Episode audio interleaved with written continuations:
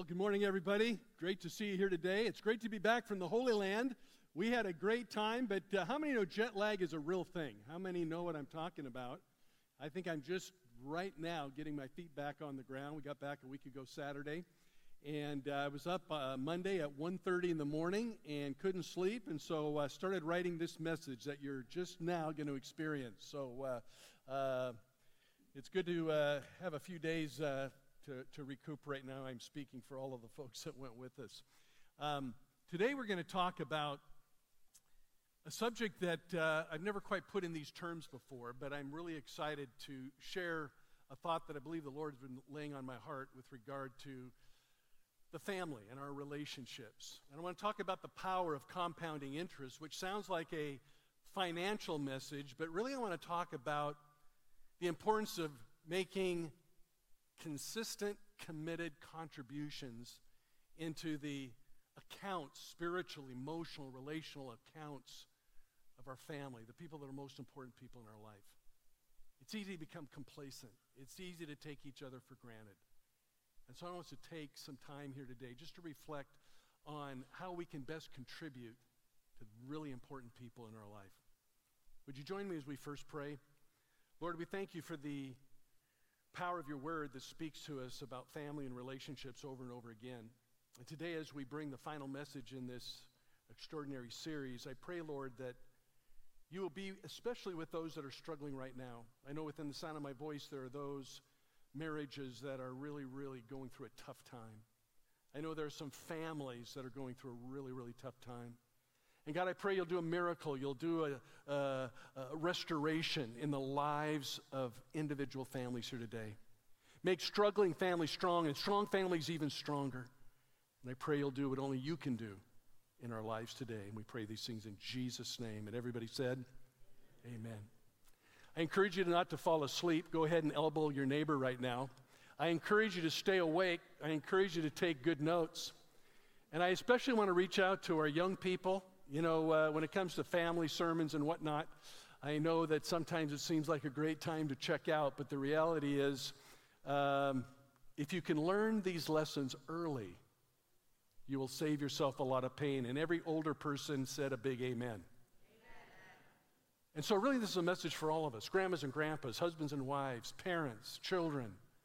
And I want us to think about some things here today. I want to begin by sharing a few scriptures that for me really collide when I think about this topic. The first one is 1 Corinthians chapter 4 verse 2 and a couple translations on the screen for you here today. Now it's required of those who have been given a trust to prove faithful. It's required in stewards they be found faithful. Oftentimes we'll use this scripture to talk about finances and resources and giving and generosity, but I want you to think for a moment about the most precious gift you've ever been given, and that is your family. That husband, that wife, those children. There is nothing more important in all the world. If I were to ask you, what's the most important thing in your life? I already know what every one of you would say my family. That's what I would say. It's the most important treasure that we've been given. And the Bible says that we're to prove faithful. It's a, it's a trust. We're to be good stewards of that incredible gift that God's given us. And there's another scripture I want us to think about, and that's Galatians 6 9. A couple translations here again. Let us not become weary in doing good, for at the proper time we'll reap a harvest if we do not give up. And let us not become weary in well doing. Some of you say, Rob, I have been working hard. I've been sacrificing much. I've been committing an incredible amount to my family, moms and dads. Others, you're saying that very same thing. And I just want to encourage you today this is no time to stop. Keep it up. Keep doing the good things that you're doing. Continue to contribute into the emotional and the, and the spiritual and the relational uh, depository of, of your children, of your spouse, of your parents, of those people that God's entrusted to you. Keep up the good work. Do not become weary in well doing. Do not give up. One day you're going to reap an incredible harvest if you continue. Some of you are newer to our church, and so I want to just share a little bit about my family. Lisa and I have been married 38 years this coming week. Hello, 38 years. And I, I already know what every one of you are thinking. She deserves a medal. Yes, she does. 38 years? Unbelievable. We've raised three grown sons, and uh, we're blessed with two incredible daughters in law and uh, two uh, awesome, sweetest grandchildren you could ever imagine. Our oldest son, Reggie, is uh, in school uh, training, actually. He's, a, he's a, an officer in the military, United States Army, and he's in major training this year and uh, is on track to become a major here soon. He and Rachel met at our church and uh, they moved to various places, ended up in Germany where our grandson Rowan was born, and then they moved to Kentucky, and now they're on their way to Anchorage, Alaska. You see a trend here, folks? Germany, Kentucky, Anchorage. It's getting closer. Let me help some of you people that are slow today. That is a three and a half hour flight from Paine Field. Can I hear a big amen to that? Wow. Can't wait. Going to be exciting. Our second uh, son, Quinn, uh, is a captain in the Army. Both the boys went to West Point. Quinn uh, is going to be uh, completing his uh, duty here this summer, and he's going to go back to Boston and work on his uh, MBA. And so he'll be getting out of the Army, so that's kind of a new thing. And so we're excited for him. And then our youngest son, Britt, is an attorney, went to law school here at the UW, but is practicing medical law in Phoenix. So our family's scattered all over the place. Three sons, two daughters in law, two grandchildren, and they are the most important people in the world to Lisa and me. But we're not here to talk about my family, we're here to talk about your family. And I want you to think about your family. I want you to think about how important they are to you. How important is that husband, that wife? How important are those children? And I already know the answer to that. There is nothing more important in all the world. In all the world. And the question that I want to ask all of us is are we doing and being what Jesus Christ has called us to do and be with regard to blessing and benefiting our family in the greatest way possible?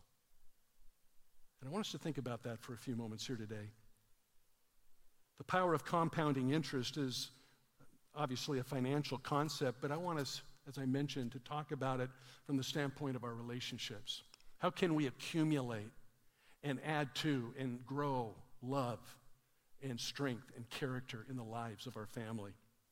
Albert Einstein said this about compound interest. He said it's the eighth wonder of the world. And one of the smartest persons who ever lived says it's one of the eighth wonders of the world and likens it to the Great Pyramid of Giza. I think we should probably think about it. And by the way, I was at the Great Pyramid just 10 days ago. Look at these beautiful pictures. Those are big stones they used to build a really big pyramid. It's absolutely mind boggling. It took them forever to do it, of course. Ben Franklin said this about compound interest money makes money, and the money that makes money makes money. Kind of repetitive, but we get the idea. And then Dave Ramsey said this compound interest is the secret sauce of building wealth. We've all seen compound interest calculations, and this is so familiar to many of you. We have financial planners and financial gurus in our church, and so this is right up your alley. But, but to get us all on the same, same uh, theme, just look at a couple illustrations. You know, according to one calculation, if you start with $10,000, after 10 years it'll grow to 25.9 at 10% interest. After 20 years, 67.2. After 30 years, 175,000. After 40 years, it grows to 452,000, and that's by just starting with 10,000. The miracle of compound interest. You've seen these calculations. How about one more? Ben and Joey. Ben starts at 21, invests $2,400 every year, stops contributing money at age 30. Total contributed 21.6.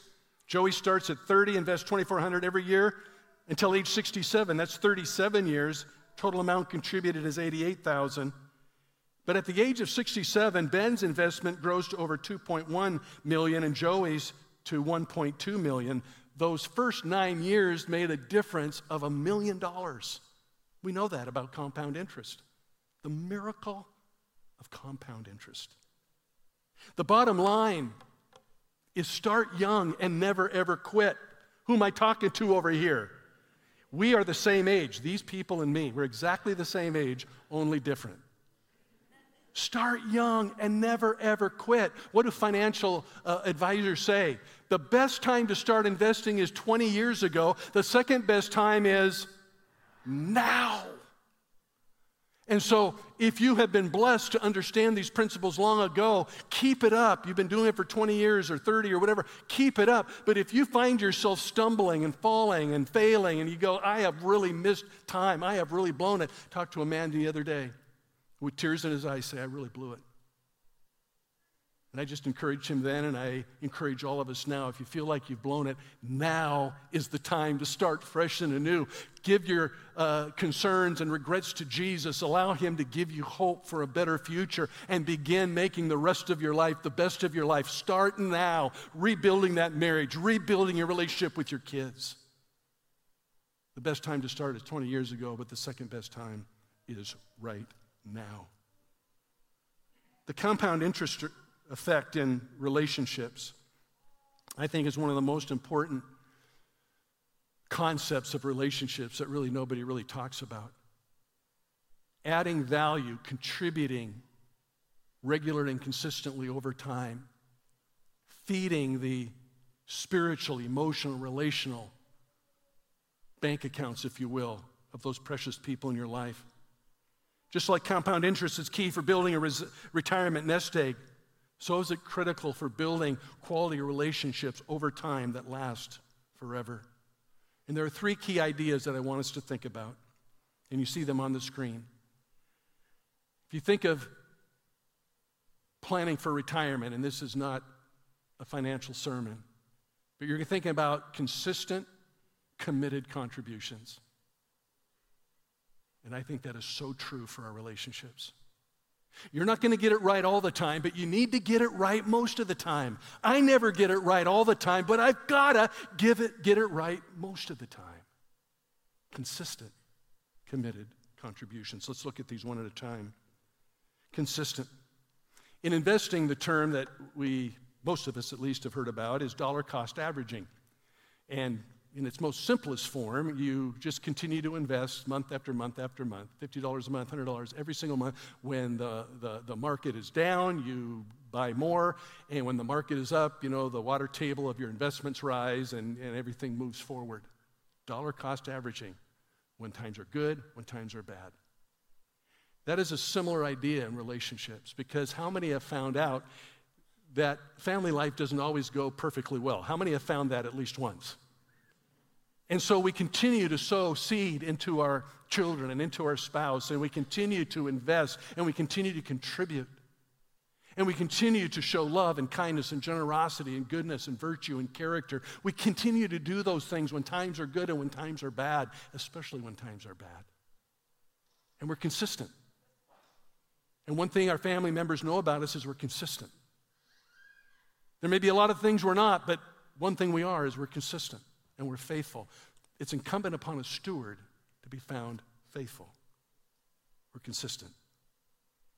Making consistent contributions. And for the point of my illustration, it's consistent month after month, week after week, day after day. Not just the one lump sum illustration, but, but regular, ongoing, consistent contributions. What would your family say about the contributions you're making to them? What would they highlight? What would they see? What they, would they be grateful for? What would they be thankful for? And conversely, what are the things that members of your family are contributing to you that you would say, wow, this matters a lot to me? We were on FaceTime with our grandkids yesterday, and the fact that Rowan and Lily just want to talk to us is all I need right now. That's all I need. If I can keep them entertained on the phone, that, that's a good thing, man. If I can talk to them about toys and take them to the garage to see all the buckets of toys that are just waiting for them to play with, the train set that's just waiting for them to show up so we can build, that's all I need from them. but they need a lot more from me. As time goes on, how can I be the grandpa I need to be that can bless them in ways that probably I don't even know about right now? Sometimes when we're not careful and thinking clearly, we, we think that the Christian life is all about doing things, but really it's about being. The most important thing in the world for you and me is to be like Jesus. We talk a lot about living, loving, and leading like Jesus. How can I become more like Jesus? How can I live more, love more, lead more like Jesus? How can I become a representation of Him? And I was thinking about this as I uh, was reflecting on our trip to the Holy Land, and one of my favorite, favorite places in the Holy Land that I've been able to visit on four occasions is uh, the Mount of Beatitudes. You see a beautiful picture of it here, just gorgeous area, overlooks the Sea of Galilee. And, you know, as you kind of make your way around the church that commemorates kind of the place where Jesus taught, there's, you know, beautiful little, you know, valleys that would serve as a, a natural amphitheater where Jesus could have taught. When you think of the Beatitudes, you think of the quintessential teachings of Jesus, the core teachings of Jesus that are expounded in the Sermon on the Mount and throughout the Gospels and then throughout the New Testament. If you were to say, what are the most essential teachings of Jesus? It'd be the Beatitudes. The Beatitudes describe who we are to be. And one of the ways that we contribute to our spouse and contribute to our children and contribute to our grandchildren and so on and so forth is to be our best self. The people in your life need your best self. Are you giving them your best? And one of the ways that we become our best is be, by becoming more like Christ. Look at the Beatitudes. Blessed are the poor in spirit. Do those in your family know that you desperately need God? You know it, but do they know that you know it? I desperately need God in my life. Blessed are those who mourn. Does your family know that, that you mourn over sin, that you are deeply wounded by the sin that you commit? Relational sin and other kinds of sin, and that, that you are devastated and you run to God and ask for forgiveness. Do your family members see you as someone who's meek? Free of hubris and arrogance and pride, but someone who is really humble. Blessed are the meek. Blessed are those who hunger and thirst after righteousness. Whenever I see that beatitude, I think about living life right, living it in the right order. God first, you second, me third. But is that really how you run your life? Or is it more like I'm first, I'm second, I'm third, and God and everybody else has to fight for fourth. Seriously. Hunger and thirst for the right order of things. Merciful. Are you quick to forgive? Are you quick to ask for forgiveness? Blessed are those who are pure in heart. Are you seen as someone with guile, manipulator, a power broker? Or are you pure in heart? Are you a peacemaker, a bridge builder, or a bridge burner? Whenever I see the, the eighth beatitude, persecuted, I think of the word conviction. Are you known as someone that has a deep conviction to live, love, and lead like Christ, to honor Christ, to be what Christ wants you to be?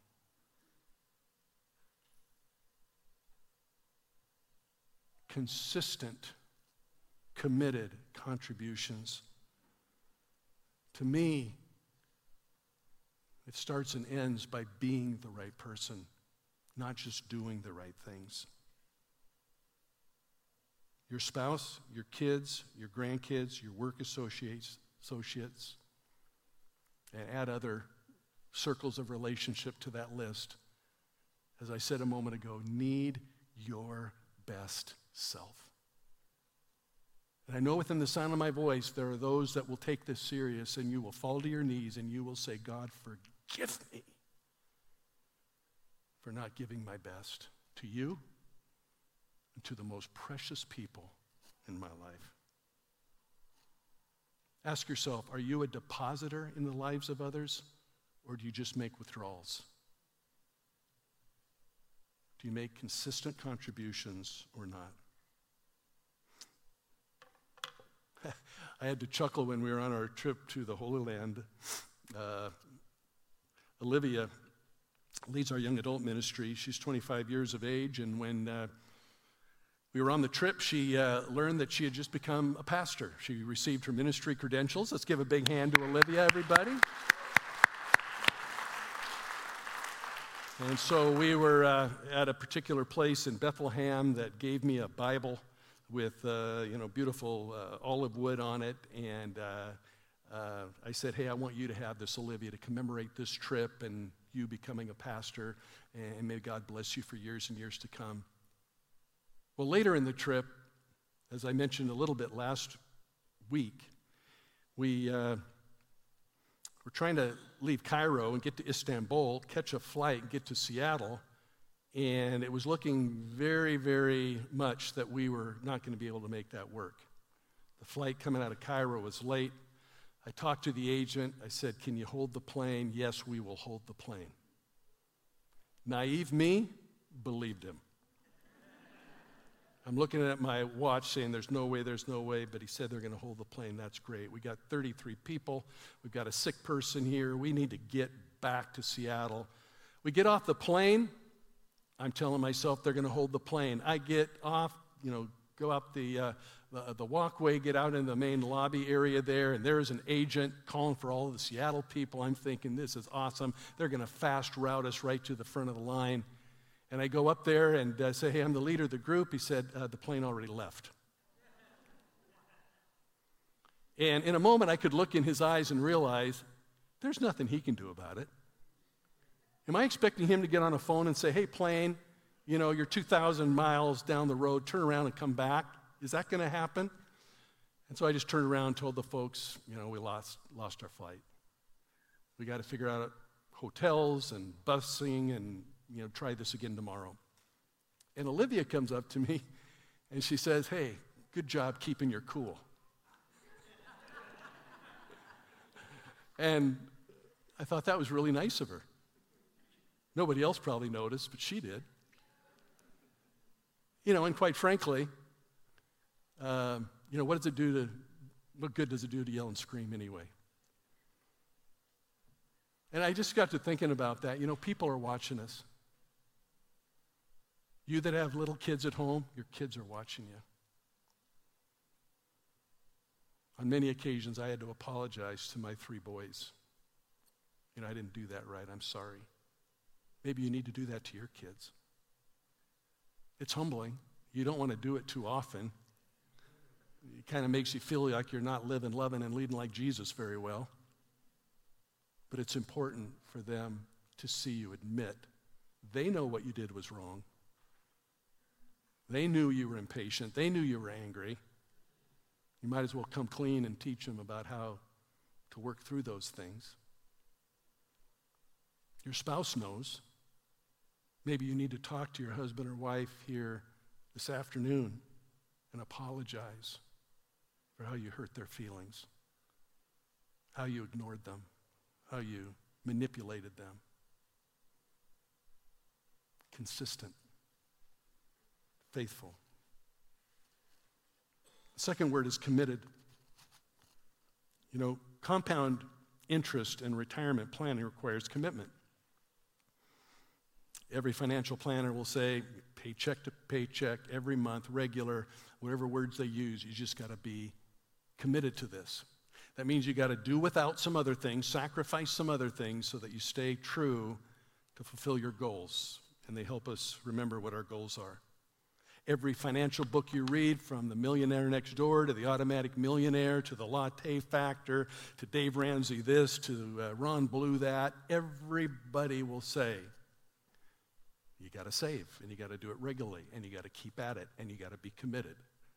No matter what it takes, you got to be committed. Well, it's true in relationships, isn't it? We must stay committed. We must remain committed. In money, we make commitment to budget, to give, to save, to be content, to curb spending, all those things. In relationships, we we make a commitment to sacrifice for others, to give to others, to serve others, to be a blessing to others, to contribute into their lives in various ways. Relationships require commitment. And we live in a day and age where commitment is here today and gone tomorrow. We, we give up on each other far too easily. And I'm not talking about toxic relationships at work where you need to, to build boundaries and margins. You may have a real, real ornery, mean person at work that you just got to save your mental, you know, attitude and, and kind of build a circle around it. I'm certainly not talking about any woman who is in an abusive relationship where your husband is beating on you. The Bible, in no way, shape, or form, condones that at all. And if you know of anybody in that situation, make sure you help them get out. If you're in that situation, get out, get safe. I'm not talking about any of that. But I am talking about the normal strains of life. When life becomes hard and becomes difficult, and we run out of money, and stresses are high, and difficulties occur, and challenges pop up, and difficulties with the kids here, and difficulties with that over there, and all of a sudden this surprise popped up. And if we're not careful, the wear and tear of the regular rhythms of life can wear us down. But we shouldn't give up. We've got to stay committed. We've got to find a way to come together and be together and go through this together. I introduced two men this morning who, probably for the first time, at least I think, for the first time, understood that they have something really significant in common. At about age 40, their wives passed away and left them with young children to raise. That's not easy. That's hard. Demanding jobs, trying to figure out how to care for those precious children. They only had one option. Fortunately, they knew Jesus and they leaned into Christ. There's probably very few of us that understand anything about that. But we all have problems. And the same is true for us. We must lean into Christ. Is your marriage on the rocks? Lean into Jesus.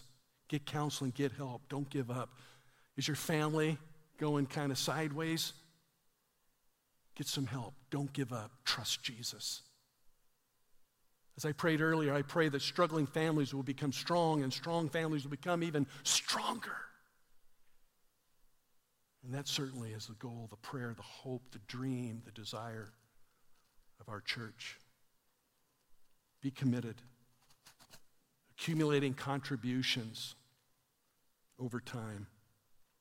Build a great marriage. Think of the deposits that Paul tells us about in 1 Corinthians 13.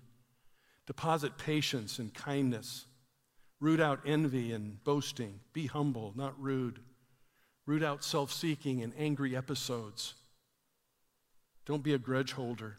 Be honest. Protect, trust, hope, and persevere. When you visit the Holy Land, you'll come to two different sites. One is the Church of the Holy Sepulchre, and the other is the Garden Tomb. Historians will say one of these two areas is probably the place Jesus died on the cross and was buried nearby in a tomb. And most biblical scholars will say it's the place of the, of the Holy Sepulchre, Church of the Holy Sepulchre. That's probably the most likely place for a variety of reasons. But all of us that visit really prefer the garden tomb because it feels better. It, it looks like a tomb, and off to the side, there's a, a hill that looks like a skull. And it just kind of feels better, more than a gaudy church building. But as we reminded each other again on this trip, even though we're not sure where it was, we are sure that it was. We don't know where Jesus exactly was crucified. We're not sure exactly which tomb is the right tomb, but we know Jesus did die on the cross and he was buried in a tomb and he rose from the dead. Can I hear a big amen? And when I when I was there, and certainly as I thought about it here this week, Jesus Christ demonstrated the utmost of commitment for us, his family, when he died on that cross. And as you look at those pictures and you think about Jesus' sacrifice, remember what he said in John 15 12. My command is this love each other as I have loved you. Love each other as I have loved you. Make consistent, committed contributions. The best time to start is 20 years ago. The second best time is right now. And finally, we're almost out of time.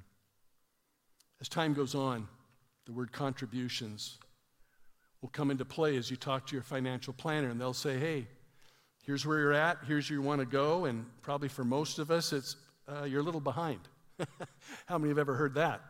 You're going to have to make up for lost time. You're going to have to do more if you want to get to where you want to go. You're going to have to do a little bit more. You know, it's easy for us to become complacent and to kind of just float through life and kind of keep doing the same old, same old. But I wonder if the precious people in your life need you to do more.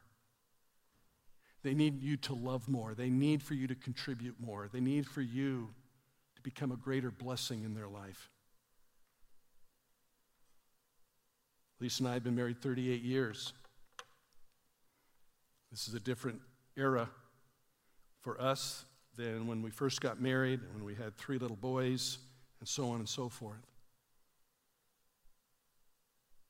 I'm asking God how I can be a greater blessing to my wife and contribute more and deposit more into her uh, relational and spiritual and emotional account, if you will.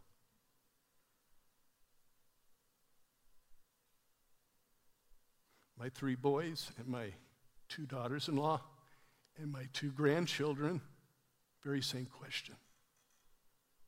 How can I be my very best self contribute everything that God wants me to contribute into their lives? from afar, but to do more, to be more, to be a major contributor. Not withdraw, but contribute. To be intentional, to be impactful, to be purposeful, to be prayerful. How can I do that for my church family, my staff, the leaders of this great church, this great church congregation. As I was penning out this part of the sermon, I thought of the visit we had to the Garden of Gethsemane. It's a big olive grove area, and there's a place where, you know, probably the big rock was that we see pictured in a lot of pictures where Jesus stretched out and he prayed. And you can literally look across the Kidron Valley and see the eastern gate. And there's no question that Jesus knew what awaited him. He knew he soon would be arrested in that garden. He knew that an ear would be cut off that he'd have to heal. He knew he'd be led across that Kidron Valley through that gate into a place where he would be tortured within an inch of his life. That cat of nine tails coming down on his back over and over again. He knew that he would almost die, but then he'd have to carry a cross to Golgotha. Whether he knew all the details of all of that or some of the details of some of that, he knew he was about to go to the cross. The most humiliating, painful, torturous death ever imagined, created by the Romans for that purpose. No wonder he sweat drops of blood.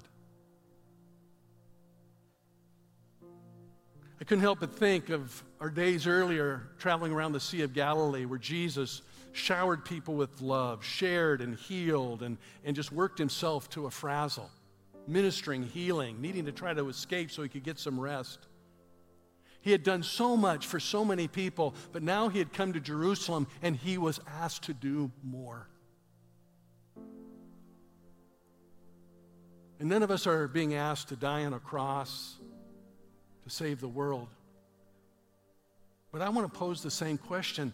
Where is God asking you to do more? Where is God asking you to be more? Where is God asking you to be more intentional about contributing more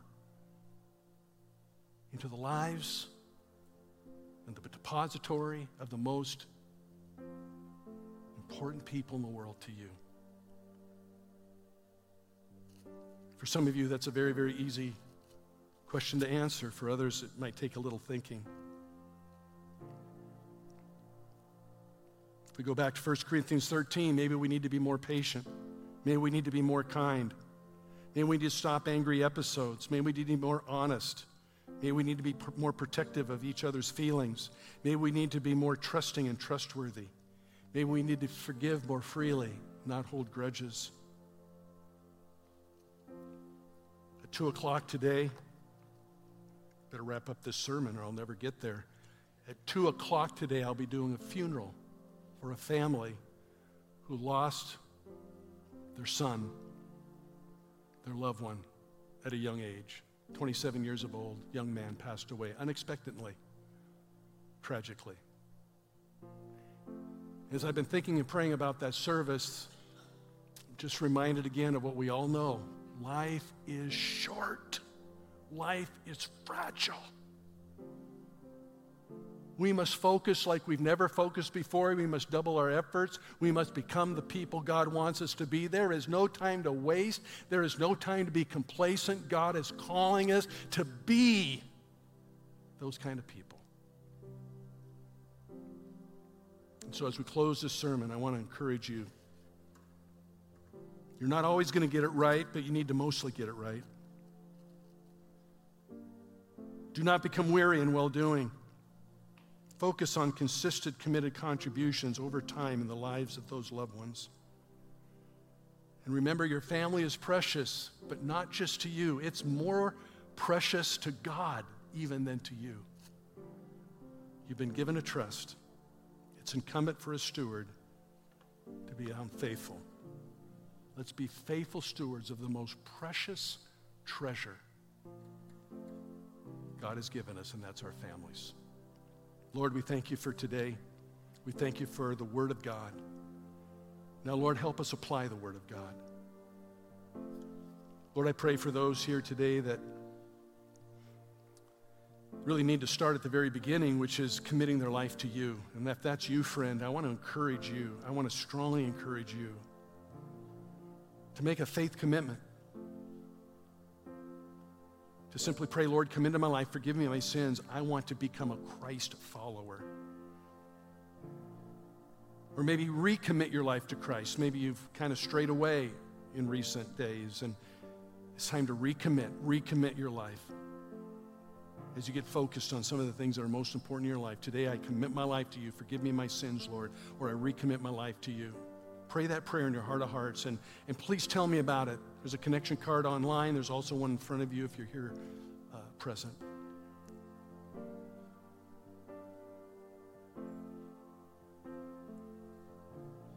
Today, if you